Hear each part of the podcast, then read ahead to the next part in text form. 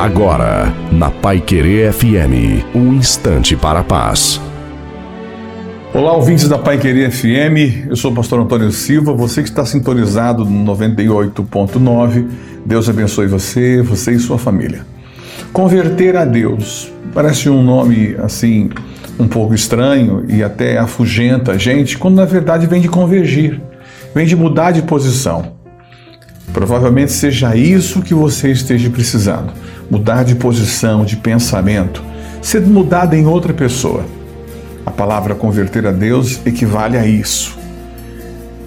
Como eu faço? O que, que eu tenho que fazer? Antes de você saber o que você tem, é necessário você saber o que você não pode fazer.